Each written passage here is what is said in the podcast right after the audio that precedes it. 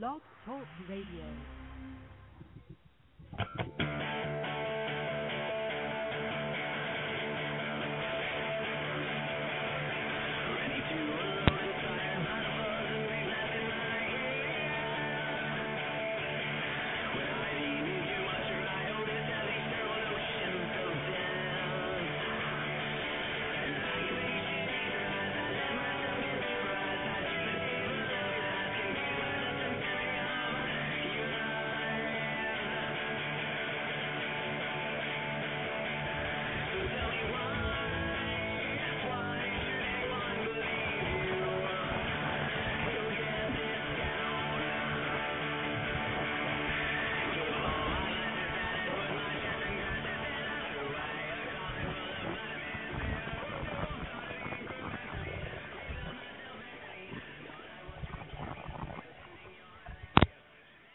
Good evening, everybody, and welcome to the show.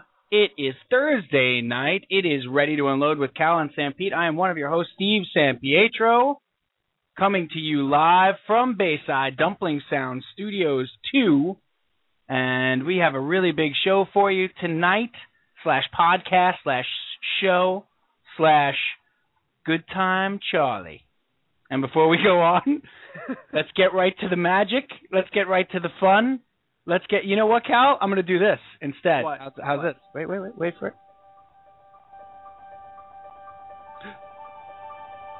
How about it's your intro music? I was going to say, good God, it's Dan Shackner. At this time, I'd like to welcome to the show slash podcast my co-hosts. Number nine, Brian Calvi. Calvi. Calpino. Caliente. Calneva. the one, the only Brian Calvi. Welcomed into the theme from The Natural. Welcome to the really big show. My Cal. goodness. What do you got to say for yourself, Mr. Hobbs? I, I- don't know I don't know where I can go from that. So good night, folks. Good night, everybody. Thanks, Thanks. thanks for joining us. wow. Now here's the problem with this. I cut this last week for Dan Shackner when we had uh, SNY's Dan Shackner on Right? Beer Money, and Dan was great. Go back and listen to the podcast if you can. But uh, this was his intro music, and he said it was the greatest moment of his life. So I wanted to bring you into this tonight. But the problem is, I, I cut it and I made it like an hour and a half. I made it way too long. It's too long. that was one of the greatest moments of my life, though. It had to feel good. That music just it has to make you feel good about whatever it is you're about to do. Exactly. Like that should be your intro music for anything, like any undertaking. You really want to feel good about it, you, You should know- come out to that music. Last week I was filing my taxes. I should have been playing that music That's right.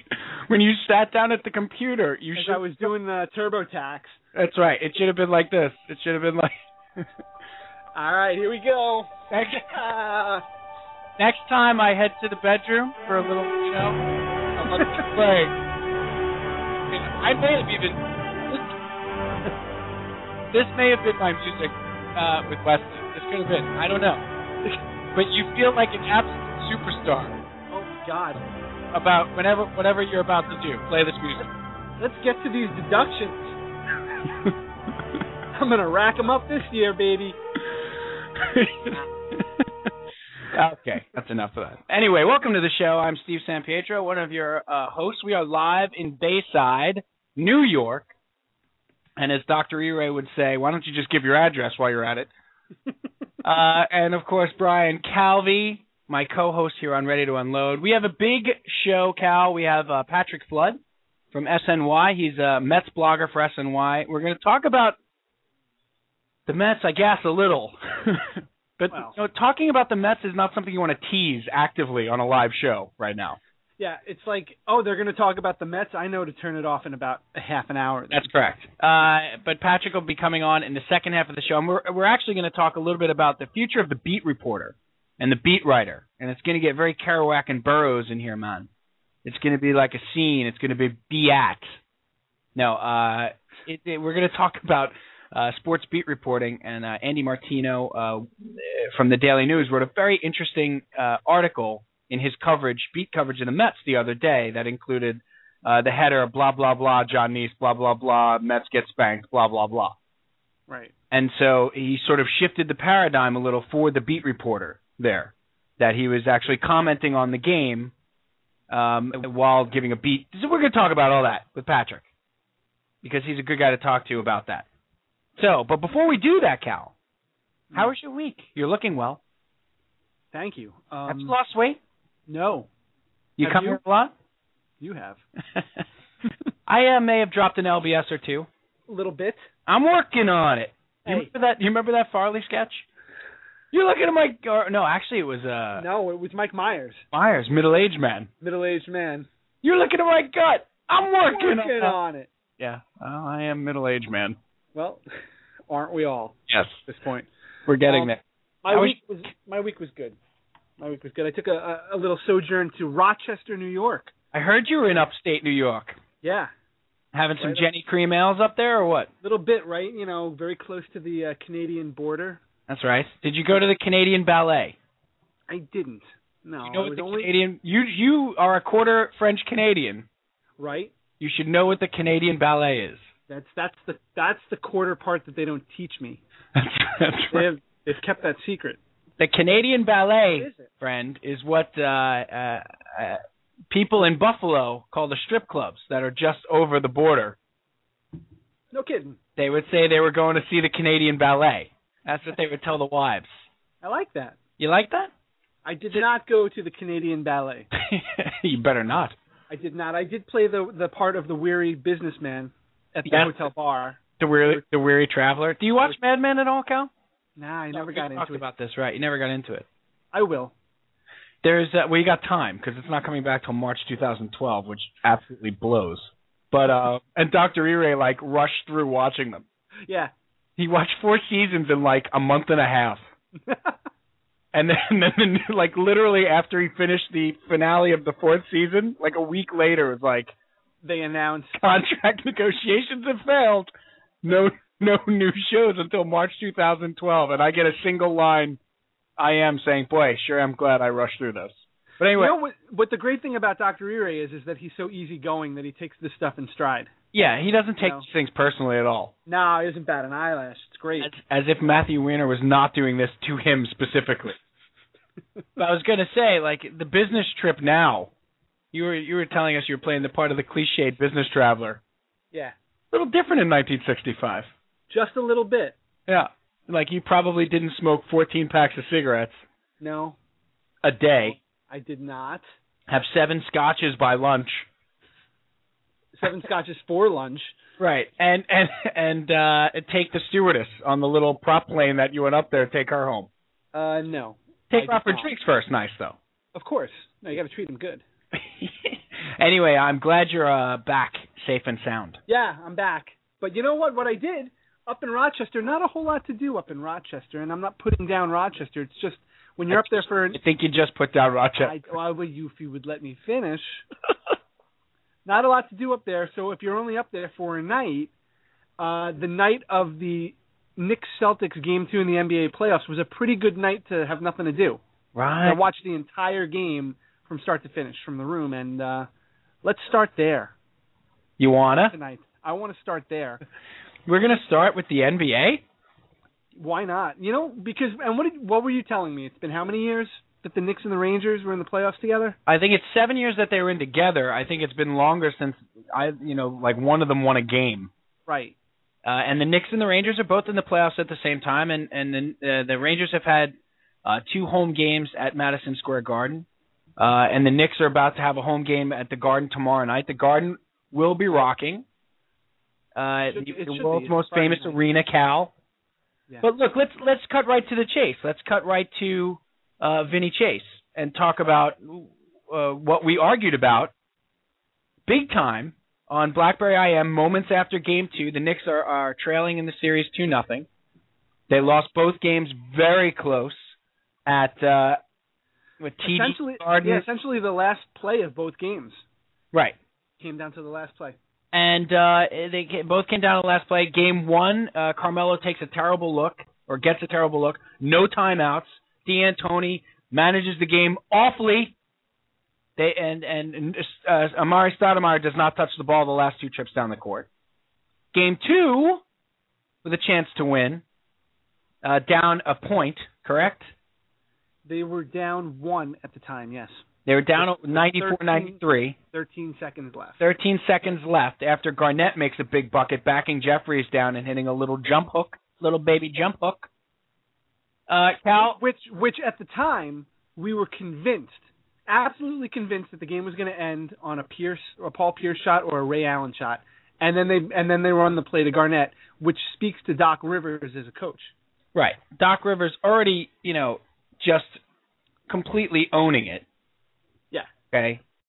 Already, already just absolutely destroyed Mike D'Antoni the first the first game of the uh, of the series. All right. He essentially, he essentially he outcoached him so bad he might as well have spun around, pantsed him, and then pushed him over. I think he did. I, think That was part of it. which would be hot comedy considering the the height differential and you know Doc Rivers, the African American guy, and you know uh, uh, Mike D'Antoni, the Italian mustachioed guy. It- it- that would just be awesome from from a physical humor standpoint. Oh, Tremendous. it would have been terrific. Yeah, you can't do much better than that. But that but that's kind of you know we're joking about it, but it's a little bit of a metaphor for the way that the coaching has gone in this series so far in the first two games. Well, why don't you why don't you uh, tell the good people you know what we were arguing about there? Well, we were arguing about the fact that why was the last play of game two, the last the last time down the court, the, the Knicks called a timeout and set up a play to essentially take the last shot. This was they they the shot clock was off. There were 13 seconds left. The Knicks controlled the game and they had a timeout. So they ran a play that was hopefully to, to give them the win in, in the game. And the play that they ran, and this is where we kind of went back and forth on it. The play that they ran was it was an inbounds pass to um to Carmelo Anthony. With like seven seconds left, he threw it down low to Jared Jeffries. Jared Jeffries was open. Okay. Now There's a reason Jared Jeffries is open. Yes, there's there. Of course, there's a reason they double teamed Carmelo Anthony because at the time, let's back up. Oh. Amar'e Stoudemire's out of the game, boy. right? Amar'e Go on. Stoudemire's out of the game, Yes. and it's and it's basically Carmelo Anthony and the Pips on the floor for the Knicks. You know, I mean, they, I, no disrespect to to Bill Walker, Texas Ranger, or uh, you know Toney Douglas and and Anthony Mason. Jeffries. Anthony Mason, no relation to Anthony Mason. It wasn't. It was Roger Mason Jr. Roger I don't Mason even. Jr. I don't even know who Roger Mason Sr. is. Wait, wasn't? Isn't he in Pink Floyd? oh no, that's that's Roger Waters and Dave Mason. Right, but Roger Waters Jr. was on the court in the last seven seconds of the game. I, but I mean, just the cast of you. Can't, you can't make up the cast of characters that were on the court to try to win a playoff game for the Knicks. You could make it up, but it would be a very bad story. It's, it's not a winning basketball team. Uh, I I get that. All right, my my problem, Cal, as we talked about, is in game one. All right, he's out of timeouts. His team doesn't know they're out of timeouts. Carmelo said he thought he had a timeout left. Okay, so when he got the ball, he looked to take a timeout first, and then rushed down the court and chucked a three. Which is a, it's a good thing he didn't call a timeout because they would have got a technical and, And lost the game would- anyway. And it would have been they would have been Webbered. Right. Right. Uh, and then in game two, with 13 seconds left, I understand who's on the floor with him. I get that. But Carmelo is putting on one of the heroic, ridiculous playoff performances 42 points, 17 boards. He is carrying them. Cal, how in the world do you not design a play with 13 seconds left where he runs around until he gets open? Here's where we argued on this. The percentage play is to get the ball to an open guy, right?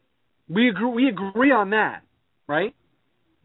Yeah. Get the ball to an open. Well, we don't actually agree on that because No. you said you'd rather have the ball with a better, you know, give the ball to Carmelo, Carmelo Anthony with a guy in his face rather than give the ball to Jared Jeffries wide open. That's right. Jeffries, the, the the previous time down the court for the Knicks, actually gave them the lead with about 21 seconds left or whatever it was. Yes. I know, I know, and it was a goofy. You know, he looked so awkward going to the hoop, and I think the only reason he got to the hoop was because of the absolute surprise Right. and shock on on the Celtics. I think it was either it was either Garnett or Pierce. I think it was Garnett. Garnett was like, uh, "Is this hap? What? Wait, what? Did he just walk? bo- He just he's trying to go to the hoop. Oh, look how cute this is.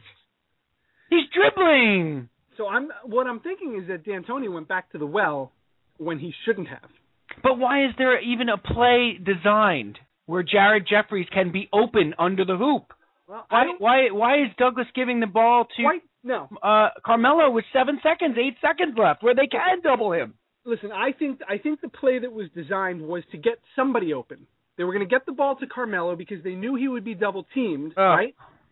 Right? Yeah. No, follow follow me. Whether you agree or disagree, follow the logic here. Okay. They ran the the play was designed to get the ball to Carmelo Anthony because he, they knew he would be double teamed, and if he's double teamed, the math indicates that there would be someone wide open, right? We don't know who that someone is. It was In my this case- understanding there'd be no math when I started this show. Uh, in in in this case, it turned out that the man open was Jared Jeffries. Why? Let's go back to Doc Rivers. Doc Rivers is a smart coach, and he instructs his players leave Jared Jeffries open because he stinks. Leave the guy who stinks open because he's probably going to screw it up. So D'Antoni, thinking he's outsmarting everybody, oh, they they think we're going to throw the ball to Carmelo Anthony, but we're going to outsmart them because we're going to leave a guy open when they double Anthony. And now D'Antoni's sitting there stroking his mustache like he's an evil genius. And Doc Rivers said, "Well, I'll I'll see your move, and I'll trump your move by saying, go ahead, throw it to the open guy, but the open guy is going to be Jared Jeffries." And then look what happened. You just but you just exemplified how he got outcoached on two levels on one play. He did get outcoached. But it, first of all, the play that he has called to me, Cal, makes absolutely no sense. How is it that the Celtics in Game One had the perfect play call, down by what were they? Down by three, I think. They Okay. by two. They're down by two when they hit the alley oop. No, down by three. You're right. They're down by three, inbounds play, one touch. Dan- D'Antoni's team asleep at the wheel, and one second comes off the clock, and they cut it to a one-point game. One second. Okay, so he has that play call. So not only does D'Antoni uh, uh, uh, call the wrong play, okay, there's no way Carmelo should touch the ball even with the foul line, okay, with eight or nine seconds left where you can double him. But then, even better, Doc outsmarts him by saying, "We're not even going to cover Jared Jeffries because there's no way they're going to throw it to Stone hands. Well, and that and at that point, Carmelo Anthony is stuck because this Right? is the He's got to throw to the open guy. He's got to throw to the open guy, and and what do you want to bet? In Oh. his head, he's going, "Ah, jeez." See, now this is okay. I had a huge problem with Game One. We talked about this with the NBA and the foul calls. Yeah, you didn't like that. Okay, the the call on Carmelo Anthony away from the ball with the Knicks up by one after the alley oop. Okay, an offensive call against Carmelo Anthony. There's no way, Cal, that's a foul in Madison Square Garden. No way. It is Probably only a foul in TD Bank, TD Gardens, whatever it is. Okay, so how could there be two different sets of now? Every, and everybody says to me, "Oh, it's the N- NFL is the same way. Everywhere is the same way." It's not. Not that. to that degree. Not to that degree. It's not. don't agree with that. Okay, you you uh, uh, as our buddy Linder said. I was talking to Linder about this. He's a huge Knick fan and a good Knick fan and a smart Knick fan. wow, sound like he sounds like a politician. Well, you know what? If I need a Knick fan, I'm going to him. That's right. If I need a Knick fan, he's my go-to guy. But Linder said, you know, you're going to get eight on five when you're playing in the TD Boston Parquet Garden. You know, you're getting eight on five to begin with. Yeah. No, you're right. There's no He's right. that should be a foul in one place and not a foul in another. If it's at the end of the game and you're going to swallow your whistle, then swallow your whistle at both places, Right. like they do in hockey. Right. All right, so that's but that but that bothers me. That, that was game. That was game one. But you know, he he to me he got thoroughly outcoached on several, and then to boot, which you you you know understand, you're French Canadian. To boot, Right. Yes. A. He doesn't have about to make a point. Carmelo. That's what I mean. Trans- translation. Point. He doesn't have the Knicks foul Delonte West, who frightens me, by the way. yeah. Let me admit. Let me admit. No offense to Delonte, but I, you know, he's from the A10, so that bothers me. You know, he um because he killed Dayton.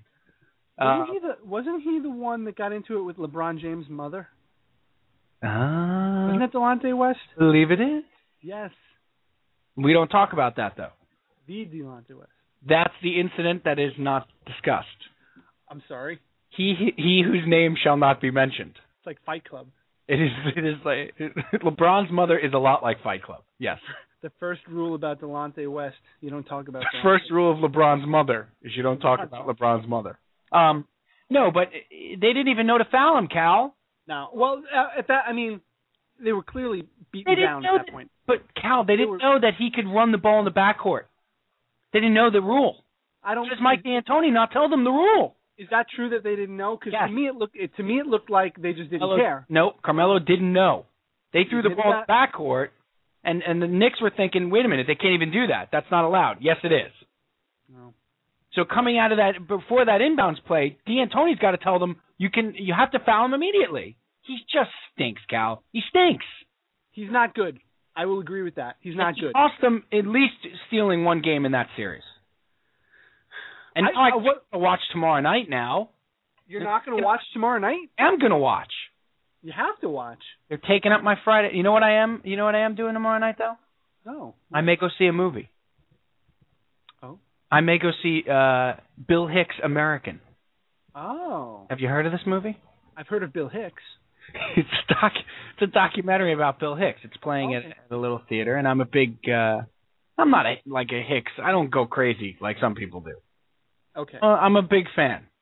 I like him. Now Bill Hicks. Bill Hicks is the comedian that had his last appearance on David Letterman, right?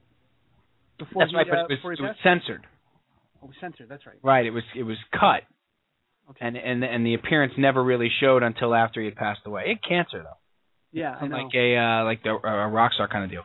But anyway, no, I- I'm going to see that. I'll DVR the game. Well, that's good to know. And uh, let let the good doctor know that you're DVRing the game. Uh, For those of you wondering, by the way, where doc, why don't you tell the people where Doctor E. Ray Stat is? Uh, he has left the country. There's a I, I did not know this. Yeah. There's there's a scandal involving uh, Wow, Ray Stat and his uh, administering of stats. wow, a stat scandal, Stat scandal. Statgate. Statgate. Uh, Statgate 11. We have Statgate 11. He, but no, seriously, Dr. E. Ray Stat and his lovely wife Michelle are the proud parents of a of a brand new baby girl, uh, Riley Ann, Yep, born last Wednesday, joins Wednesday or uh, Thursday, last Wednesday night. Last Wednesday night. Joins Um, brother John at home. Yep, and and the entire family is doing well, and and we wish Evan and Michelle and John and Riley all the best. Congratulations to Yes. our friend and Our our really buddy is on. Yep, he's on maternity leave, Cal. maternity. Well, it's actually paternity leave. No, no, with Doctor E. Ray, it's maternity leave. Okay, fair enough. He he's he's the kind of guy I could see putting on the the mammary, the ma- the mammary glands. The yeah, the best was that he got. I guess they came home from the hospital on Monday, Yeah. and and right away he says, "Okay, now what do I do?" right now what? He And who said two? out. Who said two kids was a good idea? Yeah. Uh, you did, Cal. You wrote the book. Um, but anyway, Doctor E. we are stat free right now. We're off stats. Could you get in trouble with stats that you'd have to leave the country? Absolutely, Not sports stats. I believe you could. I mean, I, does that mean Bill James is going to be like a wanted man someday? maybe no. Bill James kind of wrote the law. He's the one that you would get in trouble with. I, you- so you could get in trouble with Bill James. With Bill, yeah, he he could de- decree that you have broken a stat law Right. and and you must leave the country. No, check with, check that's with, like that's like complete nerddom. Like, eh, you have broken a stat law. You you have used sabermetrics for evil. check with the folks at Elias. I think I they have, they know about this. I'll call the good people at the abstract and find out what's going on. All right. Uh, so uh, we we have Patrick Flood from SNY uh, Mets blog coming up in a little bit, but just to finish up with the basketball, the playoffs have been very interesting, Cal, in that I found I could get back into it immediately. You can, but then right away you were disillusioned by the end of that game. On Right away, I'm frustrated, and I got to be honest, I only watched fourth quarters. That's true. I can't, I can't sit there from, I can't sit there from the go. I have to tell you though, And I used to. Ninety, You know, the Knick run to the finals. I was, I mean, we were going to bars watching those games. sure, sure. Elite. No, what? At age at age twenty. What? In Canada, Ninety ninety four. we were 20. You crossed the border. I know. I did cross the border. I went to the Canadian Ballet. You know, I, I'm the same way. I I can't really invest myself in a full game, but I have to say on on when was it Tuesday night for Mm-hmm. game two, I did watch the entire game, and it was the first NBA game I watched from start to finish, and and I, I was into it. Steve, I got to tell you, I was I was into it, and the flow of the game. What's hard to get into though is the the massive changes in momentum within one game in a basketball game. I mean, at any given moment, you you you can say this game is over for one one way, and five minutes later, the the the team is back in. I mean, the Knicks were down by 11 points in the third quarter, and I, late in the third quarter, I thought for sure the game was over, and Right. they came right back. Well, So that's- everybody makes a run, right? Like it's the I NBA. mean- everybody makes a run. You can al- and and a run can come at any time when you least Right. expect it. That's one of the Yeah. things I I I almost don't like about it. It was fun. It's fun to watch. Well, but yeah, but Cal, it's it's first of all, we just figured out one thing. You have to be in Rochester on business to watch an entire NBA game by yourself in a hotel room. That's true. I have no, yeah, I have no distractions. Okay. You know, like we, we figured that out. you know, right now I'm I'm I'm doing this show with you. I'm not even looking at you. I'm watching the Mets game. You know, Right. oh, that's that hurts a little bit. I'm, I'm I'm listening to you and I'm engaging in conversation. Right. What? Uh. uh okay. Now I'm So, so so again, you have to be in a hotel room in Rochester with naught to do to watch an entire NBA game. But two, I was at the bar for half the game though. it's uh even better. But drinking Genny Cream ales or uh or Labatt's. Did you have some uh, Labatt's? All Labatt's was beautiful. Labatt's blue. Labatt's blue. Um, but uh, other than that, Cal, the other thing is that it's almost a script. Like, okay, here's where the Knicks get up by 12, and here comes the run, and now it's a tie game, and oh, that's you know, and this is every, to me, every NBA game. You're right. Like it's almost like they're going by a script. They're it's almost like wrestling.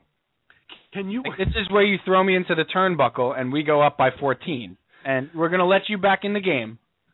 So we haven't, and then we'll play the last ten minutes, legit. Right, and then the refs are going to get involved. That's right. This is where the ref gets involved and calls a bad foul. That's right. Um, now, when you watch Cynical. when you when you watch a game, you can watch what the whole fourth quarter, or do you do you jump in at the last five minutes? And I'll be honest, on Tuesday it seemed like you jumped in in the last ten seconds. I, I literally watched the last 14 seconds. you saw the last play. No, I was I was flipping back. Uh, uh, I had DVR'd the game on Tuesday. oh, okay. So you were a little bit behind then, probably. That's correct. Okay. Um, and then I just I just went to the end of the fourth quarter and caught up with you guys. Um, but I, I you know I can I'm at the point now where I can watch it on fast forward. really, I've never It- tried watching a basketball game like that. Yeah, if you go one click, you're Yeah. you're not missing anything. that's true. You know uh, that's the pace the game should be played at. You miss the you miss the commentary I miss Marv. at that point. Marv, let me let me Oh, thirty seconds on this. absolutely. Marv Albert is just The You know- greatest. Marv Albert and Doc Emrick are the two best at what they do in in this business Couldn't agree more. by far. And a lot of you know they, they were talking about it on WFAN here in New York about would you listen to the the MSG local broadcast because it's your guys. Right. You know it's it's Breen or, or Kenny Albert and uh, and Or Clyde Sam. Rosen. or Sam oh, Rosen. I'm sorry. Or for the hockey, right? Sam. Right, but but you know same same concept. right. Um, or would you listen to the national team, who is going to be a, a lot more objective, but you're going to get a better announcer? And I had the benefit of, of only being able to listen to Marv on Tuesday night, and he, you know, he's really good. But here's the thing, though, Cal. with Marv, it's for a Knick fan, it's sort of cheating Eh, a little bit, because it is sort of like having a local announcer. but he's objective. Uh, Of course, he was objective. Very. He's a Knick fan. Cal, come on. He was very objective. When Carmelo, no, I know. I'm not saying he's not that, but that's because he's the best. Right. But when Carmelo took that shot at, at the end of game one, he he was like, and oh, son of a, a facial. doing? What could he be thinking? and we're gonna regale everybody with our awful Marv Alberts all Marv night, Albert. all night. My uh, my third grade school picture, I look like a young Marv Albert. you know, you know, you know what? That's that's not a right. That's not a good thing. No, no. my and my dad will he'll he'll he'll joke about it all the time. right. You know, Your dad actually did this like- to you on purpose, right? Yeah, look, it's Marv Albert. Yes.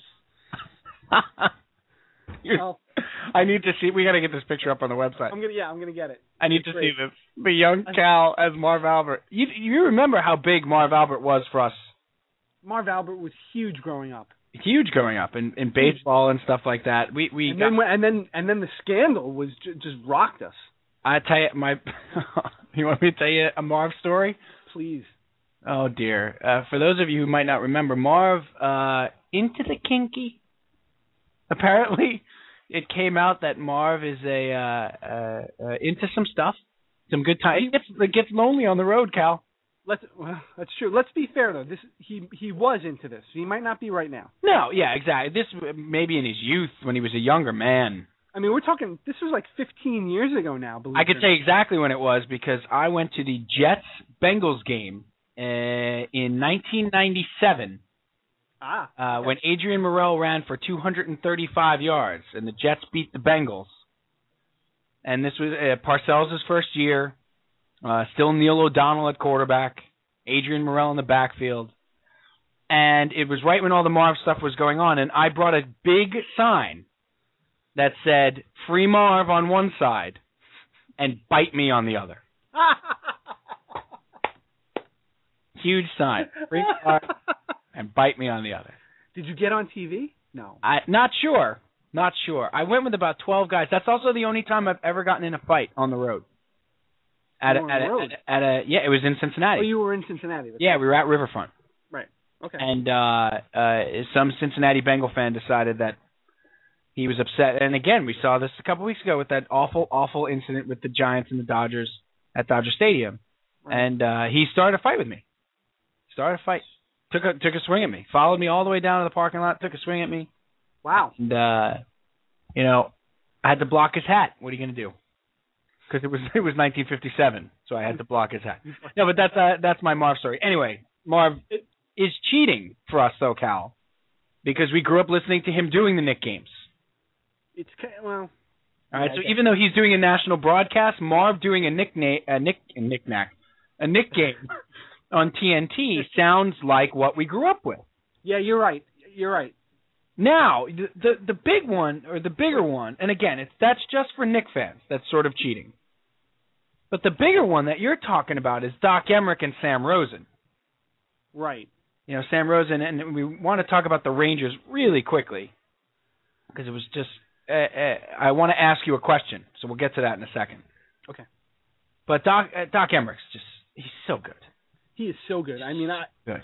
I remember when he called the uh, the gold medal hockey game last year, U.S. versus Canada, Right. and and he I, he's just he's he's terrific. He's the he I think we agree that Doc Emrick is the best hockey commentator. We know Marv Albert's the best at basketball. Agreed. Uh, baseball, can can he be anybody any anybody other than Vin Scully? Vin Scully is the best, absolutely, bar none. And then and football, um, football's tricky. It's tough. There's a lot of good ones, but It used to be a no-brainer. It used to be you'd say Summerall and Madden, and you know be done with it. That's who I do in the big game. right. But now I, I don't know. I don't know. I'm, is it Al Michaels?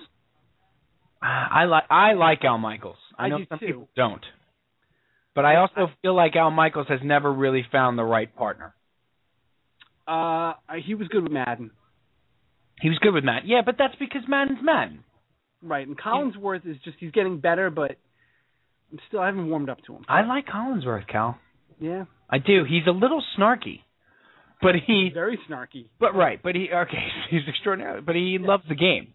But my point is, the game.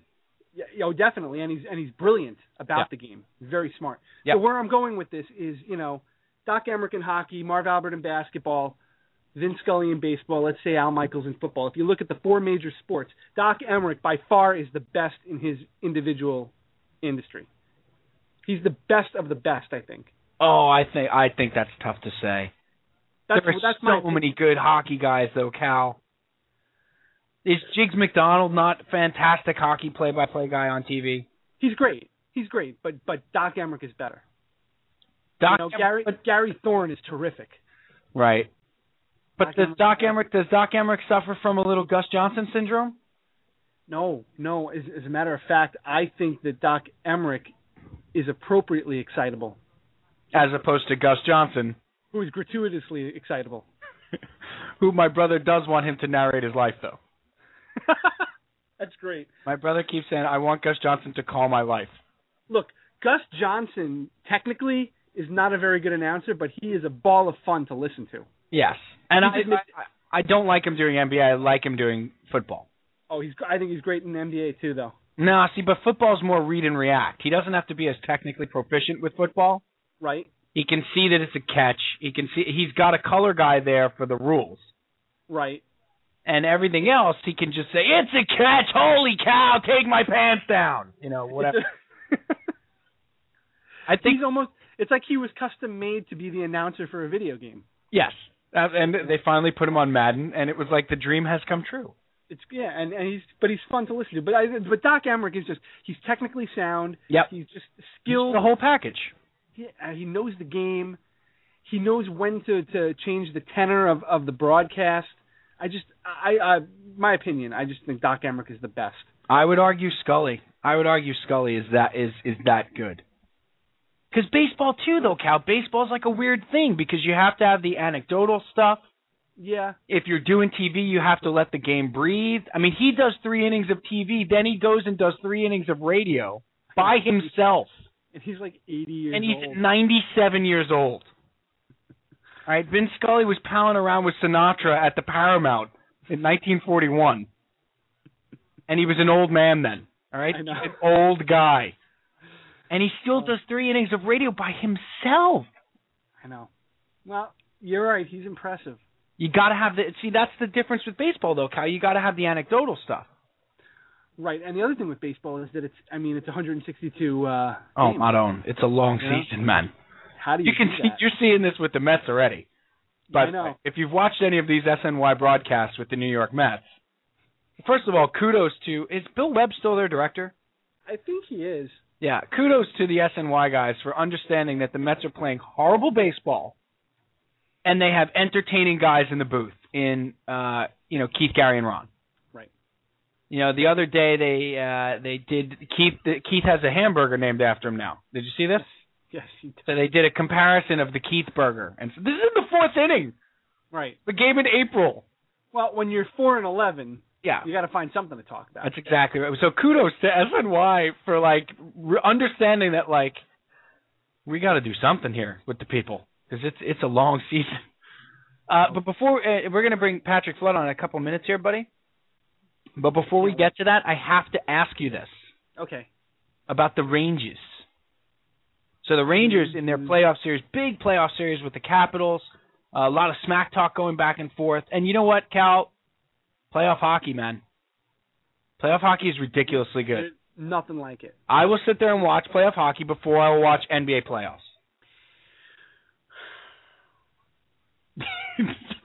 that was exasperated. Did that exasperate you? I think you're right. Okay. I, I think you're right. Now, real real quick, would you watch a playoff hockey game over a playoff baseball game? Not that they're ever on at the same time, but if if Were they to be? for some reason, Yeah, I get bitter with the baseball playoffs. You know that. yeah, I know you take it personally. I do. I take it very personally. It's business, and this man takes it very personally. I'm No, a lot, right. a lot like Sonny. I need Tom Hagen at some point to come and say to me, you know, this is this is it's not personal. Not personal. It's just business. But look, my question, Cal. Last night the Rangers lose in double overtime. Really a sick game, Cal. Yeah. Uh, uh, you know, uh, I I will pay to watch Ovechkin. By the way, he he is so freaking good, Cal. It's ridiculous. It's ridiculous. I like him. And and you know what? So- you have you have you have to like him Yep. as a player. You like him as a player. You like his personality. He's like right. they should build the league around guys like him, and they're trying to. Kudos Well, to them. They're trying to. Mhm. Hockey is a difficult game to build around superstars. Most of them don't speak English. Okay, that's why Sid Crosby is such a huge star. That's why Wayne Gretzky is the biggest star ever. Right. Okay, um, but the the the the the thing about uh, Ovechkin though is that he had a, a breakaway last night, Cal, in the middle of the first overtime, Mhm. and Lundqvist robbed him. Right. Okay, totally robbed him, and it was unbelievable pandemonium at MSG. You have not seen MSG like this in forever. Lundqvist, it was. I even got like, oh, so it's a breakaway. Was going to shoot. He saved. Sam, I was listening to the MSG game. Sam Rose, Uh-huh. great call. Right. But here's the thing: you saw the way they lost, right? I did. Now we're we're admittedly not big fans of the Rangers. No. or maybe maybe two of a couple hundred Islander fans left. but that was whole. You saw the way they lost, right. right? Uh, uh, Henrik Lundqvist tried to dive on a loose puck, and uh, his own player knocked it away. It hit into a Capital Chimera, and he tapped it in. It was a terrible, terrible goal. Mhm. I found it unsatisfying, Cal. Of course, it's unsatisfying. I wanted the Rangers to to suffer. Well, but that's that's a. I mean, that's suffering. no, but it was I wanted like a pretty Ovechkin goal because like you didn't want it to be Oh. Yeah, but if you if you wanted them to suffer, all you needed to do is look at them and the fans after that happened. look very enjoyable. Don't get me wrong. I mean, it's as if you had taken their dog and dropped it off of the roof of Madison Square Garden. The way that they which react. we're not encouraging, by the way. No. Horrible not- analogy. Do not need to pee to people on our ass again, Cal. I'm sorry. I have two dogs. I love them both. We're still digging out from when I wore the mink coat to the Jet game. Okay, so let's just no. But uh, what I'm saying is, I wanted to see Lund Lundqvist. I didn't want any excuses. Like it was a fluke goal. It's a totally fluky goal. no, you're right. Well, here, here you want you want suffering. They blew a three nothing lead in the third period. That was very nice. So there you go. What I was I- looking for. How do you blow a third a three nothing lead a three nothing lead in game four where you're you are poised to even the series and take all the momentum back on your side? Yeah, the Rangers go down now three games to one, and uh, have to go back to Washington, and and uh, It's it's going to be and and without their best player. Let's be honest. I mean, Ryan Callahan is their best player, and and they're playing without him, and and uh, it's a tough road to hoe for the Rangers. Uh, you know, one thing, last thing I took out of this, and then let's bring uh, Patrick on, Cal. Uh, last thing I took out of this, watching the Capitals, who are a, a vastly more talented team than the Rangers. Yes. Uh, uh, but the Rangers and the Rangers still managed to put up what 93, 94 points. yeah. The Isles are not that far away, Cal. They're not. They are not Oh. that far away. You know what? They're going to add another good player this year in the draft. Yep. A top five pick. I'm just in the saying. They're not that far away. Well, All right. see. Let's do it. We must have a guest.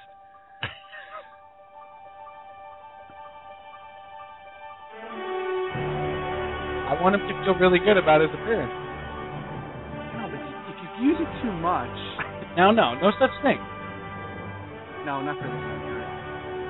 So we'd like to, at this time, welcome to the show uh, from SNY's Mets blog, PatrickFloodblog.com. He is a uh, a blogger, a blog on tour. I think I coined a new word today, Cal. Hmm. A blog on tour. Mister Patrick Flood. Patrick, welcome to Ready to Hey guys, Unload. what's up? What's up, pal? Not too much. Uh, coming off a good win tonight for the Mets, so I'm in a good mood. Yes, exactly. We, we were Yeah. just about to. Uh, we have actually. Uh, we're just letting the natural uh, our intro theme music fade out here. We have actually managed to uh, to not talk about the Mets for the first 45 Really? minutes of the show. Yeah, we were waiting for you, Patrick. We were saving it all up. Yeah. So uh, the the the uh, uh, Patrick Flood, of course, writes uh, a great blog on uh, sny.tv, um, and also uh, is uh, on uh, Ted Berg's show a lot and stuff. Patrick, you've been doing a lot of stuff. Uh, welcome back to the show. And yes, the Mets get a really uh, a good win tonight. What happened? Um, they played they played well. They didn't play terribly. It's sort of uh, it was a nice change. That's what I have to say. but uh, it was good. Terry Collins got himself thrown out in the first inning, clearly intentionally, and Right. they won. So that's sort of the story, I guess, for tonight. Well, let's let's start there, and then uh, we're going to move into uh, some of the other stuff we want to talk about, Patrick, with the beat reporters and stuff like that. And um, but I I flipped on the game late because I got home from uh, work a little late, and I was feeding my son and blah blah blah blah blah, and I missed Terry Collins getting uh, run. So maybe Right. you could tell you know everybody wanted him to get run the other night uh, on that terrible call at second base, uh, and he didn't. You feel that today was? uh, Can you tell me what the play was? And you feel today was intentional? I feel like today was intentional. Um, actually, going back to the the other night, the play the other night was uh, the Mets were down like five runs in the time. In the late innings, I didn't really think that was a great place to get tossed. If he was going to get tossed, try to get the team fired up because what's the point of getting the team fired up? They're just going to lose that night anyway. Um, I thought he was doing it on purpose tonight because it was the first inning. The uh, play was Capuano threw a pitch that was low. The batter tipped it, and Nickeas clearly caught it in his glove. Um, it was the, the both pitch ended up very low, and the umpire uh, waved it off as a uh, that the ball hit the ground. Nickeas caught it out of bounds, and on the replays, it was very clear that that was not what happened. The batter was out. Um, so Collins came out and just just sort of like talked to him and yelled at him for an extended period. of time. It went on like a really long time, so to the point where it's clear that it was on purpose. And uh, I thought, you know, if if you think that works, that was a good spot for it. Do you think that do you think the team responded to it? Do you think that's why they played so well tonight? They played, you know, I was, I was keeping my eye on it a little bit. They looked like they had a little little extra jump in their step tonight too. Do you think that had anything to do with it? Well, I feel like it's easy to say because he got thrown out. It, Yeah. it's sort of, you know, the two things are related. But at the same time, you could also look at it as he's not there, and that's why they won. Um, I, I hate to look always- at it that way. that's which is always the other way you look at it is like, you know, they can't stand him, now he's gone, they play well. But, um, I mean, i- if you think that works, that was a good spot for it, but I'm not sure I'm as sold on. I mean, it's important, but probably not as important as Capuano pitching very well, and uh, Wright and uh, Davis and Nickeas all hitting home runs. So.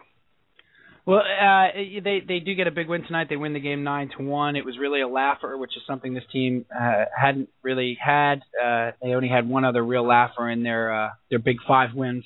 They came in tonight uh, into tonight five and thirteen, and you know we, I, I want to get to the Mets in a bit. I want to go back to this uh, this beat reporting uh, thing. You had something on your your blog today, or, or was it yesterday? I think uh, about Andy Martino's. Um, coverage of the Mets. Andy Martino is a beat writer for the Mets for the New York Daily News, and he had a header to his article that, to be honest with you, I've never really seen in a beat uh, reporter's coverage of a game. And it's sort of, you know, there you had on your uh, site, Patrick, uh, the Deadspin reaction. There was an NBC Sports reaction. Sort of set things on its ear a little bit. And we've been talking a lot about the negative coverage of this team. And Sandy Alderson was on with Mike Francesa today, uh, answering questions about the negative coverage of this team. First, you said you kind of liked what Martino did. Is that right? I did. I did kind of like it. Actually, I thought it was. Uh, I thought it was interesting. It was different, and uh, it made him stand out, which is good when you have. I don't know how many beat reporters the have. There's got to be maybe seven, eight, nine, something like that, all writing game stories every day. So it was good in that aspect. Yeah. And then the other thing about it is it, it getting sort of a, an interesting reaction, you know, uh, on the uh, you know Deadspin stuff like that. Do you see some sort of a, a shift because of Twitter, because of bloggers, because of uh, so much coverage of teams? Do you see now that beat guys for newspapers are going to have to do stuff like this? I, on some level, yes, but only because uh, whereas maybe 20 years ago, I don't even know how long ago, maybe you're reading one or two newspapers a day. now everything's online, and if I want to read every beat reporter story about the game last night, I can do that. And there's seven, eight, nine, ten things that are all pretty much saying the same thing. And so you have to do something different in order to stand out and, and get readers reading your piece as opposed to whatever. Um, the New York Times has already more or less, I think they've basically just stopped doing game stories per se, and it's more of mm. You'll get sort of stories about players, or even I think they did a like a story about someone's glove last year. I think when uh, like Henry Blanco had a glove that he used and had been passed around for catching knuckleball or something. So that's another way you could do it. I think that I I think it's really interesting, and and I, as I had said to you, like we don't want to trash these guys by any stretch of the imagination because what the especially the newspaper guys right now, Patrick, have a really hard job. It's a dying medium. Uh, you know, certain guys like uh, for Newsday and stuff like that, you now actually have to pay for their content online, so that's driving readers away as well. But what was specific about Martino's piece was that there was attitude involved and there but there, but there was also uh, he managed to recap the game. So like he did a little bit of both. I I wonder if I wonder if other guys are going to kind of stand and take notice. That's you know what uh, what I wonder if you know as you said with the New York Times like they're sort of doing that, but I wonder if other guys are going to stand and take notice. Well, that's that's the, sort of the difference. Is uh, it almost kind of reminded me of what Faith and Fear and Flushing have been doing for years. That blog um, mm-hmm. where they just sort of recap the game every night. But it's more, it's not really so much a recap of like, here's what happened, but it's more of like, here's what it means, here's what it felt like, or something like that, which almost seems to be the direction that game stories are going in, um, reading about your team. Because, you know, you can just click on ESPN.com, look at the box score, you're all saying, you know what happened, you can watch the highlights. There really isn't a point in describing what happened so much. Um, whereas sort of putting it in context it seems to be what's important and interesting, and that's what I you know what I read. Yeah, but you know you know what it is like you talk about faith and fear and Flushing and and Met fans are reading that blog. It's not it's not for a general audience. It's a Met fan that's going to that blog to to read you know their recap of the game and to get a Met fan's perspective on the game. Um, guys like Martino and, and guys like David Lennon of Newsday, they're writing articles and it's you know they're trying to sell papers. They're not trying to sell papers to Met fans. They're trying to sell papers to to the general public, and they're taking a very I don't know what the the best word is, but it's it's it's a, it's almost a little snarky the way that they write these stories now, and and I'm wondering what what your opinion is, Patrick, of of that. Are they running a risk of kind of alienating the people that you know, especially on Twitter? you go on Twitter and they're and all of their comments are just are, are are you know they're hopping on the negative bandwagon a lot of times and and my thought is that I'm a Met fan and I'm following these guys because I'm a Met fan. I want to know what's going on with the team. And if you continue to to kind of be sarcastic about what's going on, it, it, I'm not I'm not going to want to read you anymore. What, what's your take on that? No, there's some uh, sort of almost alienating the reader sometimes that goes on. I think part of it is uh, on something like Twitter, where if you're a beer report, you have thousands of followers all talking, you know, responding back to you. But it's not like all your followers respond back to you. It's got to be something like 10%, and like maybe half of that group that responds will be like, you know, intelligent people who just want to ask questions and get answers, things like that. And then the other 5% are people who will just say like totally inane things and just right. really stupid stuff that gets sent back at you. And I think that's sort of what maybe a lot of people see too often and that's sort of why you get the almost the snark back in response about the Mets and things like that. Or like, you know, I think this there's this general fascination with uh sort of the beer hoarders and, and that group with Nick Evans almost would be an example of like somebody that the fans love and everything like that. And you know, everyone wants to see Nick Evans get a chance, but it's sort of I mean, I get it, he's like a bench player, he's probably never gonna be anything and it's almost like they're fascinated by why Mets fans are like fascinated with Nick Evans. So there's a there's all that kind of going on. There's a lot of different things going on. And it, yeah, and it, was the, and it was the opposite way, Steve. I'm sorry. Yeah, the opposite way with with Jeff Francoeur last year. All of the beat writers loved Jeff Francoeur, and the fans couldn't figure out why. And then they kind of like egged everybody on with their love of Francoeur. Right. Yeah, that would be the exact opposite, I guess. uh, I I think the other the other question though that that brings up for me, uh, Patrick, what we were just talking about is like uh, okay with this Martino article, which I I again agree was very well done. Does he run the risk of losing the players? I mean, because he's the beat guy covering them. He is the media. He's the press. You know, Jon Niese or whatever. Th- these guys don't don't live in a vacuum. We talked about this with Matt Cerrone a couple of weeks ago as well. That you know they see a lot of this. Does he run the risk of like, hey, I read that smart ass article that you wrote the other day. You know, like, does he run the risk of of going from beat writer to editorialist and maybe losing their trust a little bit? Well, yeah, I guess that would be sort of the, balance between being a beat reporter where you're trying to be objective all the time, and if you're writing uh, more subjective pieces or pieces that are interjecting opinion, then I guess you would run more risk of, iso- of uh, isolating, I getting a player kicked off at you or something like that. If uh, because you know, if if you're being objective, you just say what happened, and there's really nothing the player can argue with you about. But if you're just sort of saying like, "Wow, he's been awful," that sort of thing, then then that might be something that a player would uh so yeah, that is the other risk. If you're injecting opinion into things, then there's a possibility people aren't going to like you. Yeah, I mean, it, this this to me harkens back to uh, uh, Steve Serby, you know, who writes about the Jets, obviously, uh, and, and writes about everybody for the Post, but he's an opinion guy, and you know, it harkens back to Richard Todd threatening his life in the in the Jets locker room, you know, because he he had crossed that line of saying you know, and th- and this was when he was still a beat guy. He was not the opinion Steve Serby goofy articles in the Post guy yet that he has become.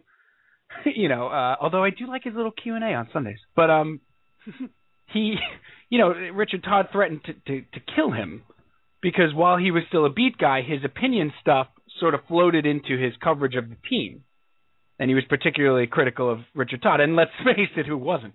But uh, you know, I feel like these guys are walking a pretty thin line, and they also, Patrick, they also see a lot that they can't report, right? Like there's a fine line there too. Mm-hmm. I I feel like Martino opened a very interesting door. I'm really interested to see what goes on with his coverage the rest of the way. And I and I I've been a big proponent of this idea that your Twitter personality uh, if you're if you're a beat guy, should be different than your paper writing. You know, like if you're snarky on Twitter, I choose to follow you. You know, that's I, that should be okay. I mean, I've I've gotten into it with Lennon a little bit. I've gotten it into uh, into it with some of the other guys on Twitter and stuff. But there there should be a difference, right? I mean, there should be a difference between what they're tweeting without any sort of buffer and what they're writing in the paper. Um, I guess that's one way to look at it. Uh, I, unless if you want to look at it more as someone just sort of trying to cultivate a persona, I guess, or personality online, where, right. where that's how you get that. That would be the draw, which is a. Uh, I mean, when I think back to like three or four years ago, maybe I don't know before like Twitter and and everything even exploded like that. I don't know if I could have told like named more than maybe two people covering the Mets. Like it just wasn't even something I thought about. Like I, you know, I would right. like, you know, I would read the newspaper and I wouldn't even look at who's writing it. I didn't care. It was just, you know, mess stuff. But now that it's all online and I'm reading it all online, it's more of, you know, things are a little bit organized differently in my mind and sort of paying attention to who do I want to read, you know, in the amount of time that I have to read about the Mets, things like that. So I guess I could see sort of the personality being important as sort of a draw, which maybe is sort of what the Daily News is going for with that. Right, well, I, and and I think that's so, so. I'm sorry, Cal. I think that's one of the things that drew us to you, you know, and to your and to your writing about the Mets. I think more and more Met fans, as the negativity and the negative coverage of this team built in the quote unquote mainstream media, I was driven to uh reading Mets blog. Well, you know, read sort of Mets blog every day, but then you know we were sort of driven to your blog or uh you know Matt Callan uh, uh, and his writing and stuff like that because you sort of wanted to hear it from a fan. Don't you find, or do you find that it's a little more palatable to hear the Mets ripped to shreds by someone who you know is a fan? E- yes, yeah, that makes it that makes it easier sort of to take in if you're uh, sort of you know somebody's writing about your team and how terrible they are. Only because you, you know where they're coming from. Um, if they're a fan, and fans tend to be almost gentler or sort of look for more of the upside of things instead of just being like wow, this team is terrible. There's no hope. You know, it's always sort of like, wow, this team is terrible, but you know, at least this is happening, or whatever, right. whatever sort of positives you can look for. And and you never and you never have to worry or, or question whether a fan has has an agenda. when they're writing. You know, a fan is writing because they're a fan. They're passionate about their team, whether it's high or whether it's low. They're writing because that's how they feel, and as a fellow fan, you you can kind of share in their emotions. I think. Yes, yeah, and there's sort of that Mm-hmm. almost if you're just sort of like a fan writing a blog or or whatever, there's almost less of a sort of drive to get the page views. You're not in competition with everyone for the same information almost, you know? It's like when you're a fan, you're sort of creating your own content, whereas if, if you're one of the beat reporters or somebody with access, you're more of taking the same information that everyone's getting and then trying to find a way to turn it into your own thing. So it's Right. different. Right, and I think that's also where you know the deviation has come with this, as we talked about, with the social media and with the you know the new sort of quote unquote beat reporting that that's going on, and that you uh, now the dissemination they, used to be the only guys to get it, and maybe there were six guys who had the information and stuff. Now it's it's out immediately. It's on Twitter immediately. Everybody's got the information, so they really have to maybe embellish or maybe try to find their voice, as you said, or, or try to find a persona, as you said, to uh, change that information up. So it's it's. I tell you, the media cover. This team has been awful. We're going to talk about the the team itself in a minute because Cal has a rant, and uh, if you could see him right now, Patrick, he is literally off the ground. He cannot wait to get this rant out. But um, Okay. uh, but it's really it, the coverage of this team to me between WFAN, between ESPN New York now, with uh, you know, is almost as interesting as the team itself as they go through this bankruptcy and as they go through this the Madoff case and as they you know they play bad fundamental baseball and blah blah blah blah blah. The coverage to me is almost as interesting. Like I I talked to Cal and I'm like, I wonder what they're going to kill him on today. Like Bre- like Emaus was released, and you would have thought they released a five-time Gold Glove, uh, you know. And I'm a Rule Fiveist, admittedly. Cal called me out on that last week. Blatantly. I'm an I'm an anti-Rule Five guy, um, but uh, it's sort of like being an anti uh, anti-dentite, Patrick. You know, there's there's really no hope for us. But um, Okay. but now Cal, uh, so commence Well, o festival. Well, no, I'm, I listen. We we do the show every week. People hear me talk all the time, so I'm I'm going to defer here to Patrick. And I just I have a, a very simple question for you. This team was one inning away from the World Series five years ago, and since then, the- it it's just it's just deteriorated into into the into the mess that it is today. My question for you is is what happened? Do you do you have any explanation as to as to what has gone on here that that has led this team? I mean, that's we're going back to 2006 with that, but just two years ago, Sports Illustrated picked them to go to the World Series. So, can you? I mean, we go back and forth on this all the time, and we and we're trying to get our head around this. What do you have a theory? Do you have any idea like why this is happening right now? I have some idea, sort of, if you want to, sort of like the whole downhill thing from 2006. The Yeah. first thing is that the 2006 like team overachieved big time. I mean, not. I mean, they had a lot of good players, but it's sort of things if you look at like the number of runs they scored against the number of runs they allowed, and sort of who's on the pitching staff of that team, um, and like Endy Chavez had a ridiculous year. All those sorts of things was that that was more of like a mid 80s win team than whatever they won like 96 games, something like that. So I Yeah. think that's the first important thing is it's not so much of a like from 2006 to 2007. It wasn't like a drop off of like 10 games. It was more of like it was sort of like the same talent level. Um, and that team just happened to overachieve and make its way all the way to the to the National League Championship Series, which was great. Um, but that sort of raised everyone's expectations.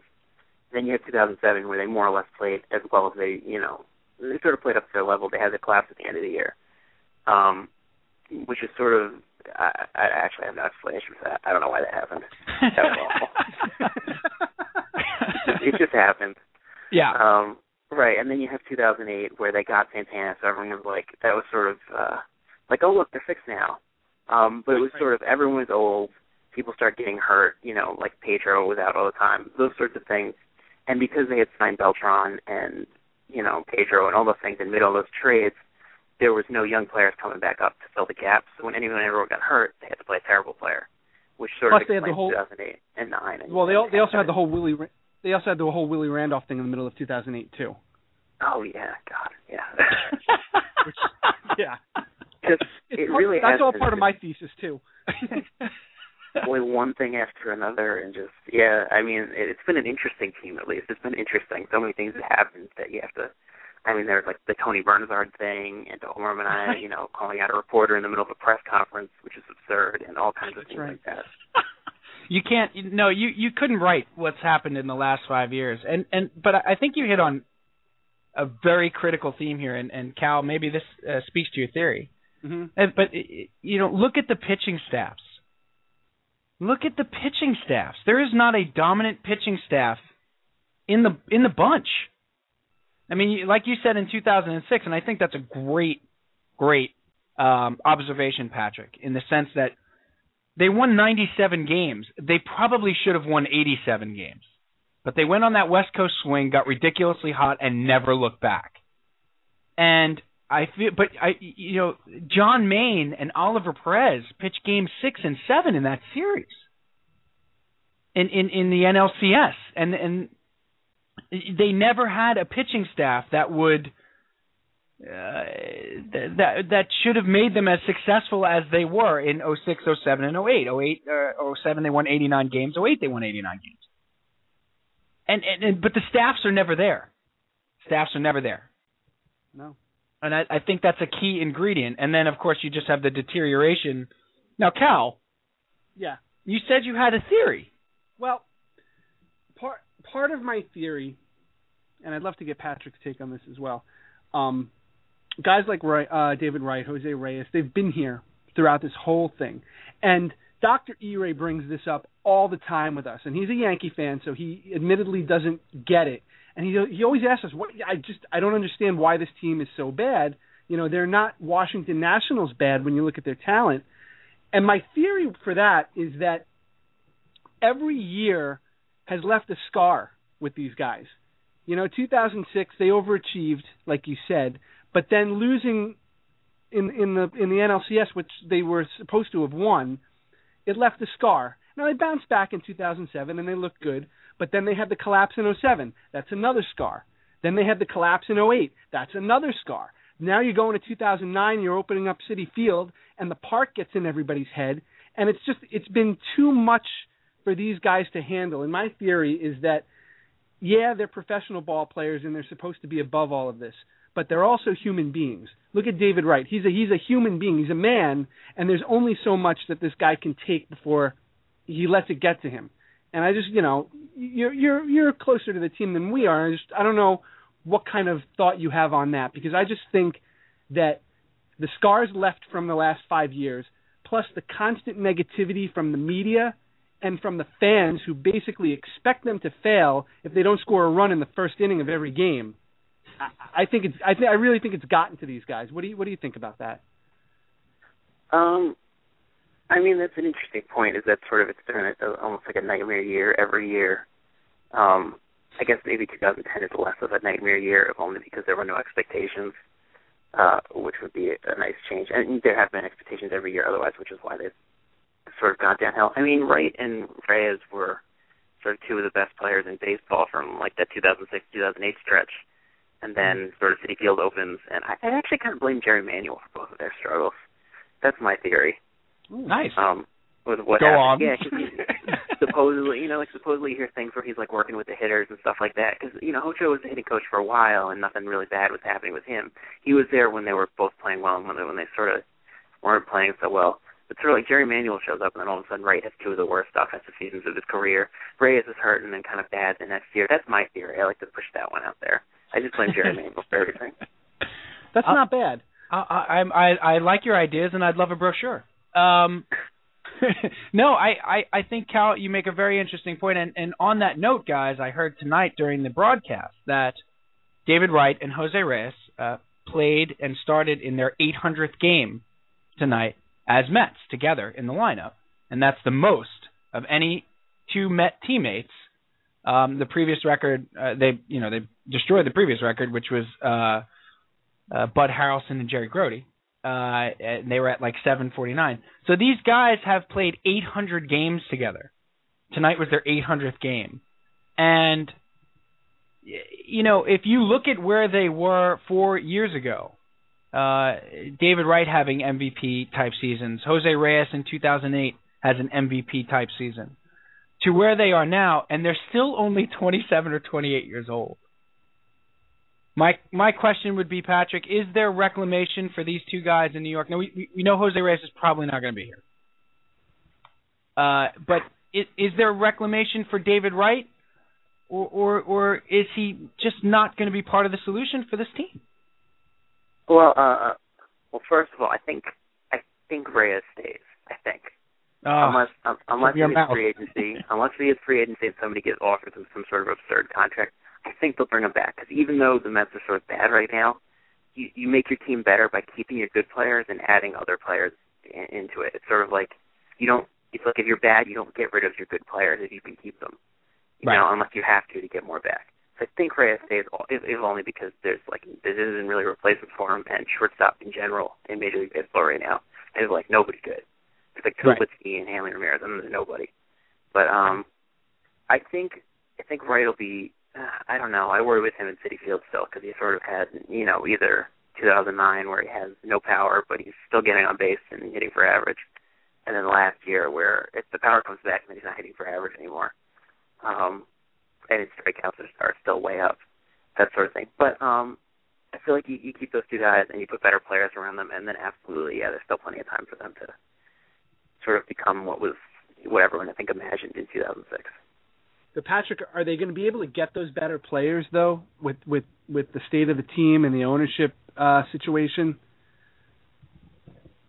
Well, I guess sort of my my thought process on that is like I'd rather have even if even if they can't spend money anymore, which I don't think anyone really knows. I think they can spend money. Um Right. but we'll see. It's sort of would you rather have Sandy Alderson and like eighty million dollar payroll or Omar Minaya and one hundred forty million dollars? Because we've Uh, already seen what an- Omar Minaya can do with one hundred forty million dollars. it's not much. So Uh-huh. I think I'd rather take my chances with the new regime and and less money. If it is less money, and I don't think it's going to be less money. That's a great point. Do you think that uh, Patrick? we're- reading a lot about uh, finalists here to come in and take a piece of this team, you know, and uh, and you know they're looking at their their proposals and stuff like that, and and you know you're reading that that it could be up to 49 percent of this team. Do do you think at the end of the day, your gut feeling, that the Wilpons are able to hold on to this team? Oh man. Um sorry, I'm sorry, I'm sorry. That's a widowmaker. I'm sorry. That's a big. Oh, big. man. I'm sorry. I'm gonna uh, just gut feeling. I'm gonna say that they are. Yeah, I'm gonna say that That's- they are. my- Yeah, because that's mine too. they're not looking to sell. They're not. They're they're they're looking to retain majority control and all those kind of things. I think the biggest problem is just sort of with in terms of like you hear that like they can't get loans anymore, things like that. And so just making payroll meet things like like you know the month to month stuff where like if attendance you know it rains a lot one month, you're Right. not getting that in and you still pay Carlos Beltran. Sort of having the ne- like another owner in there uh would help out just because that owner can you know make sure the payroll gets met and things like that without having to take out loans, which apparently they can't do anymore.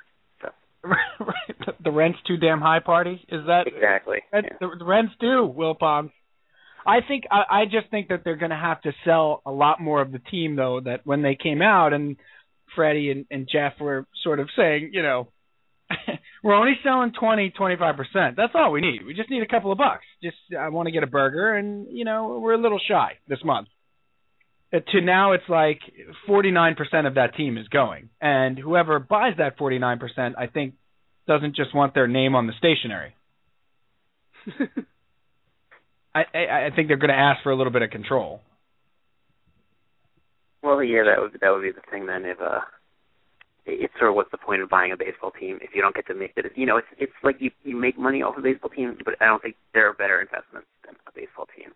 So it's sort of more just like an expensive play thing. So why pay so much money for it unless you think you're going to get to play with it? Yeah, exactly. Like, where's our Jay Z? We want a Jay Z. But no, see, that's what they really need. They need someone who just wants to throw their name on it and then sit back and just be like, you know, look at me, I own a team, even though he doesn't really do anything. He's just kind of there to be on billboards for the Nets, whatever. Exactly. I, I was Donald I was kind of hoping you're right, or well, not him, but I was kind of hoping Chris Rock would, you know, uh, after after he destroyed them on Letterman, I was kind of hoping Chris Rock would be like, you know, let's put together some people and and uh, buy the team, or Jerry Seinfeld because goodness knows he has the money. He could probably Well- buy the team outright. Essentially, the entire cast of the movie Grown Ups are all Met fans, right? Kevin James, Chris Rock. Adam Bring Sandler. them, bring them all in. Right. it would certainly be funny in the board meetings. Um, well, actually, that movie wasn't very funny. Um, Pat, Patrick, just a couple more things real quick. Uh, They they did get a win tonight. Jason Bay back in the lineup. I'll admit there was a little sort of spring in their step. Look, they're not as bad as five and thirteen. Um, but is Terry Collins going to really rue the day he said we're going to play the game the right way? I'm sure he already has. was there a worse thing that that It he could have said? in, the way that the first whatever 18 games of the season went, that was absolutely the worst thing he could have said because they just did like everything wrong. Base like all it was all the little things. It was just like base running mistakes. They didn't throw strikes. Like you Yeah. know they fell down in the outfield. Nobody nobody on the team can apparently field in the outfield, which is Right. yeah. Just It- it, it, it definitely was the worst thing for him to, to come out and say right away. I think a very th- uh, interesting thing. I don't know, uh, Patrick, if you caught the interview with Alderson uh, on Mike Francesa's program today here in New York uh, on WFAN. Um, but uh, Alderson's interview was was was really good. Did you happen to catch it? I did not, but I think I read the uh little summary on Metsblog, Right. which is mostly what I do anyway. Yeah, exactly. and Matt Cerrone and, and uh, Mr. Barron do a wonderful job at that. So, uh, which you pretty much got all you needed. I, I listened to see if Francesa would go after him the way he af- went after Terry Collins. And in fairness to Francesa, he was very respectful and he let Sandy Alderson speak, um, which was a nice change of pace. Uh, a, unbelievably glad this guy's running the team. Uh, and B, he said, look, help's not on the way. This is your team.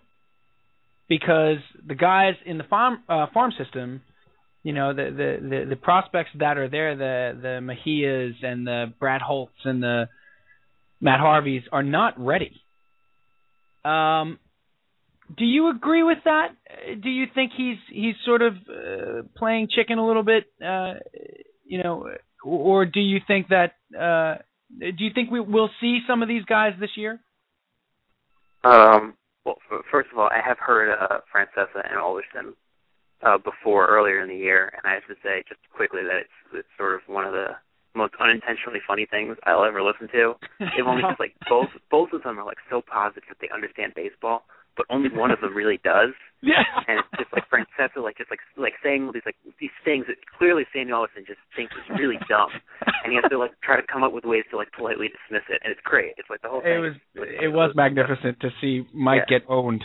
I mean, really Yeah. owned, like genuinely owned by a guy who's way smarter than him. Well, Yeah, you can like tell he- that, that he's intimidated by him too, Francesa, and he tries to compensate for it by by his bluster. You know. Yeah. Yeah, It's- it's today today was a little different. funny. Yes, it was it was uh, fantastic. But do you But, think uh, we'll um, do you think we'll see some of these young guys? I mean, do you think that that they're that far away? I think you'll see. I don't think there's any way you see Matt Harvey anytime soon, but um, No. maybe Mejia later. on. I, I mean, I think what he's in the rotation already right now, and then sort of Capuano, and when Young gets back, those are sort of like your six first six guys. If anyone gets hurt, then I think uh, Mejia is the first guy up. He's pitching fantastic at AAA, so I think there's a pretty good chance you see him. Um, and I mean, then there's just kind of the other guys that you might see, like Evans and, and Duda come back, I'm sure, who will kind of be up and down. But um, in terms of help being on the way, uh, not really. There's any impact guy that's like ready right now in the minor leagues. They have a bunch of sort of interesting bat guys, bench guys, like the Dudas and the, the Evans and that sort of thing, um, and Nieuwenhuis and whoever. But um, no, the team as is is probably the team as is for a while. Now, um, Patrick, I got I got one more thing for you. The last thing for me is that um, it's it's obviously going to be a trying year, and it's it's been a trying month of April already. What what's your opinion on on Terry Collins as far as him being not now obviously the, Sandy Alderson gave him a vote of confidence. He's not going anywhere. Um, I think any anybody who's who's calling for Terry Collins to be fired and replaced by Wally Backman is just not you know realistic. Um, but how do you think Terry Collins is going to be able to handle this type of season that it looks like they're in for, with a lot of transition? And now, keep in mind, he hasn't managed in the big leagues in over ten years, and he has a knack for being a little testy. Do you think now to, to be, you know, I'm being politically correct, but Yeah. um, with all of that said, how, how do you think Terry Collins is going to be able to handle this ship for for the next few months? I mean, he survived this, and I can't see any part of the season going any worse than this. So Oh, I think he'll be that. all right. He didn't. He didn't like. he, he sort of, or maybe the, the thing ten years ago was he was sort of angry and almost out of control a little bit at times. Not, I don't know if he's out of control, but sort of had problems with the media. It seems Uh-huh. now, ten years later or whatever, he, seems at least the way I've I've seen him. It's he he knows what he's doing now. He's like way in control of everything, um, even if he's not sort of letting on to it. Which is sort of what you saw with him, sort of coming out and arguing the other night, not getting himself thrown out in a situation where it wouldn't have done much good and then tonight Mhm. going out and getting himself thrown out on purpose. Those sorts of things and sort of his handling of the media. I think he knows what he's doing, even if he uh, sometimes seems a little, uh, I don't know, kind of like a baseball guy. is, I guess I'd say, just sort of like you know, I'm the manager, I talk in manager use and that sort of thing. Right. He just, he just he just looks like he's going to explode at any minute. Like he's, he's trying so hard to temper his emotions, but like he looks like he's just wound up so tight. You know. Yeah, you'll see that in the press conferences sometimes where it does. It's sort of terrifying. Um, Yeah. but he's but he's not exploding, which I think is is is good. He's, he's Which is good. You're right. Yeah. I think he he knows he knows how to handle it all now, which is good. I think he'll be fine for the whole year. Uh, They brought supposedly Sandy Alderson said they brought him in for they liked the way he handled the young players when he was the minor league coordinator last year. So I think he's the perfect guy for sort of you know getting guys adjusted to the major leagues, all that kind of thing. He's a, he's a good manager for the team right now. Next couple of years. I think he uh, the other night when uh, Hairston played that ball so beautifully, and they showed a shot of him in the dugout. He looked a lot like GOB, with the I I, I think I've made a huge mistake. like he just he just had that look like, look at Banner, Michael. I've made a huge mistake.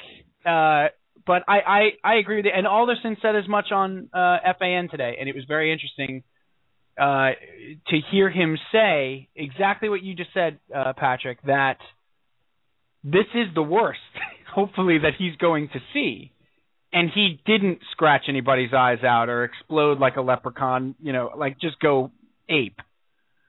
And and that's a good sign, you know, and because uh, Sandy Alderson to me essentially said today like if he was going to do it, he would have already, and he hasn't. So that's a good thing. so like maybe he's learned. Yeah, that's that's kind of my take on it too. He hasn't, you know, he hasn't. I mean, supposedly he yelled at Murphy in the dugout or whatever, but that's that's something most managers, I imagine, do. He didn't flip out. He didn't like, throw any chairs, knock over anything. He Right. didn't, you know, he he made like one speech or anything, but he didn't sort of use all his cards either. You know, he didn't break out the flipping out the table yet. After in the middle of April, which I think was good. You know, if you're if you're gonna flip over tables, you probably want to do it maybe July or August or something like that when the games Yeah. doesn't matter. So yeah, he you know he weathered this storm so far without doing anything totally bonkers. Right. So I think he'll be all right. That's where you get the uh, the Bull Durham when he throws the bats in the shower, and uh, you know how did we ever win eight games? It's a miracle. Uh, Patrick, I want to thank you for the time, and uh, hopefully you'll come on with us again. We would love to have you on, man, and hopefully the Mets are are relevant enough to do so. Hopefully, yeah. No, thanks for having me on. Have a great time. Awesome. Definitely uh, uh, check out Patrick's uh, blog at patrickfloodblog.com. Uh, he's part of the SNY network of bloggers, and uh, we will see you at the ballpark, Patrick. Thanks, man. Yep. Take care. All right. Uh, Patrick does a, a fantastic job, and, and you know what, Cal? A lot of uh, interesting insights there. A lot of a lot of fun stuff. He's a he's just uh, you got to read the guy. The guy is really good. He is really a good writer. Oh, he, he, he's he's a talented writer, and he's got some really really great thoughts. Like I never really considered the the, the 2006 angle of them overachieving. as much as Overachieving, did. right? Which- because they were I mean, such a dominant team, right? But it it makes perfect sense, and I never really thought of that. But um, he's right. Yeah, uh, you know I, what I liken him to, Cal. He's like a, the Mets fans' version of Bill Simmons. He is a he is that's what his writing's like. It's it's funny, it's smart, pop culture ridden, uh, and and uh, we it's just really fun to have him on the program. So, uh, Cal, uh, we have a couple m- uh, minutes here. I want to uh, talk about uh, some of the other baseball going on, but I want to get your opinion on this. before we get to the other baseball, the NFL schedule came out. Yes, it did. I don't know if you saw this, but the Jets and the Giants play each other this year on Christmas Eve. Mhm. yeah, I saw that.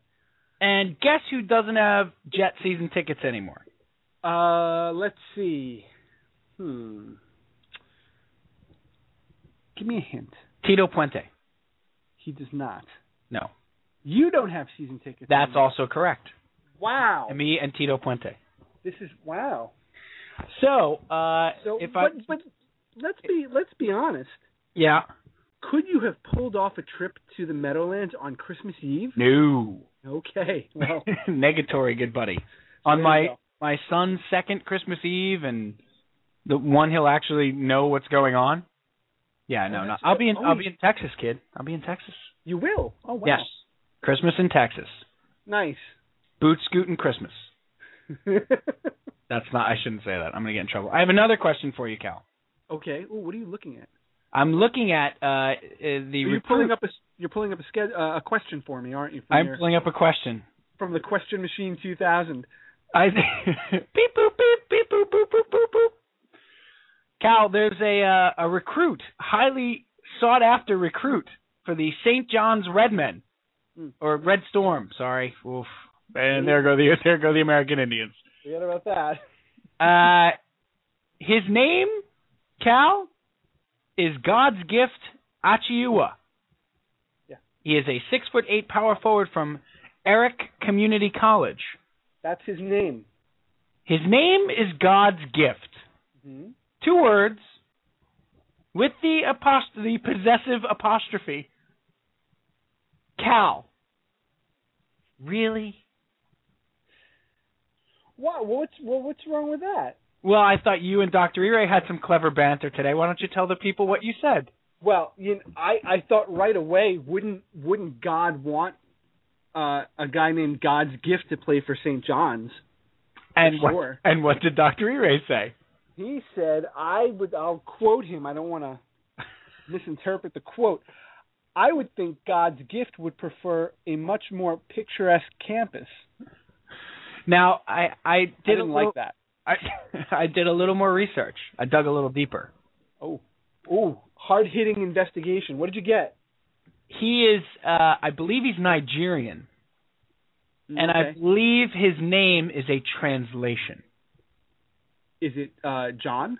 John? No, no, no. I believe John Williams. I don't believe his mother named him God's gift.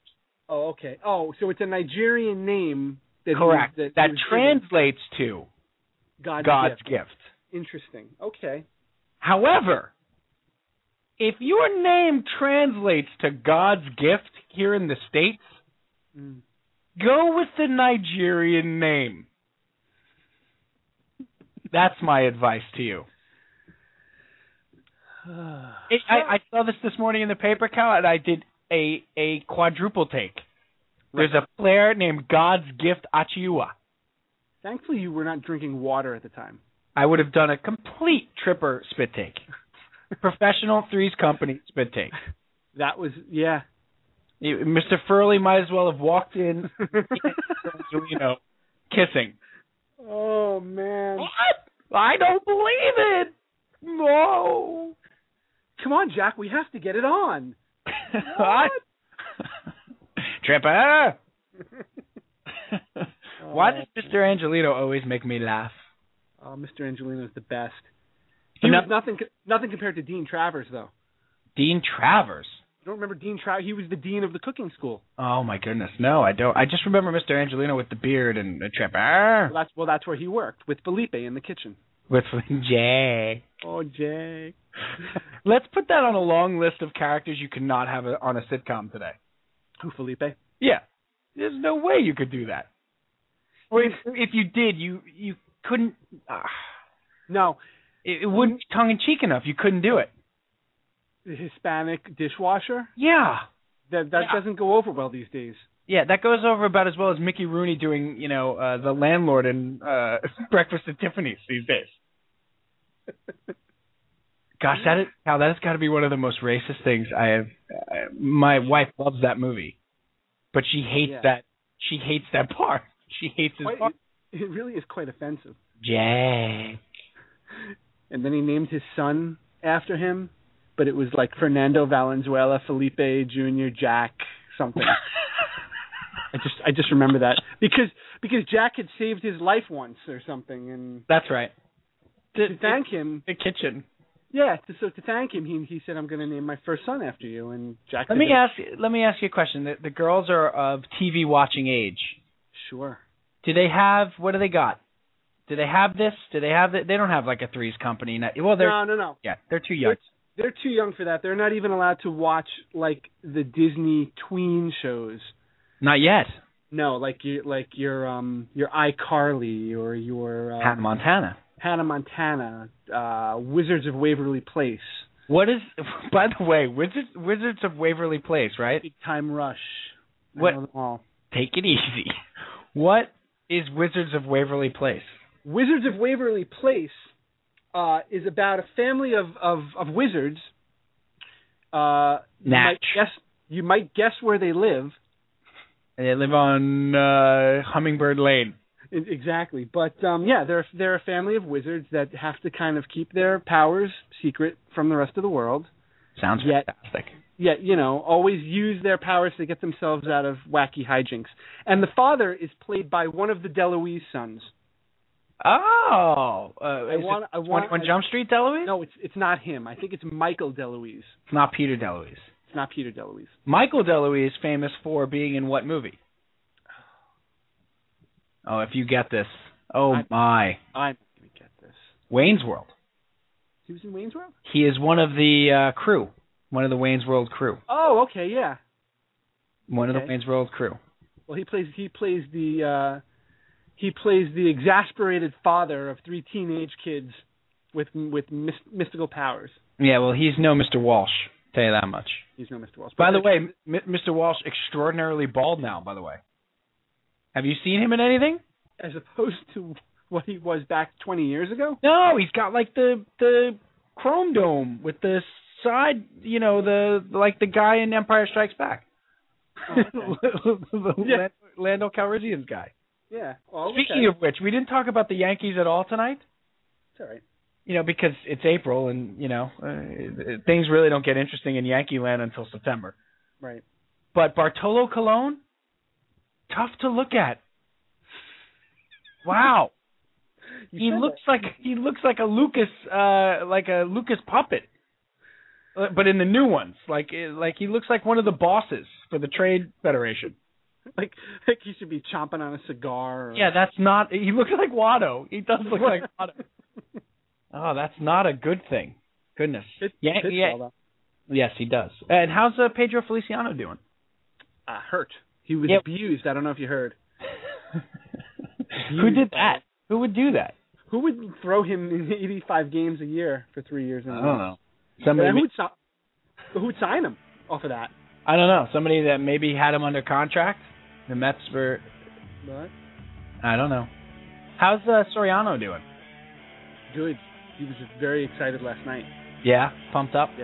Yeah, real pumped. So it pays to throw money at your bullpen, is what you're saying. Uh, yeah. I'm still bitter about that. Can you tell? Uh, no, I haven't. I can't tell. You seem over it.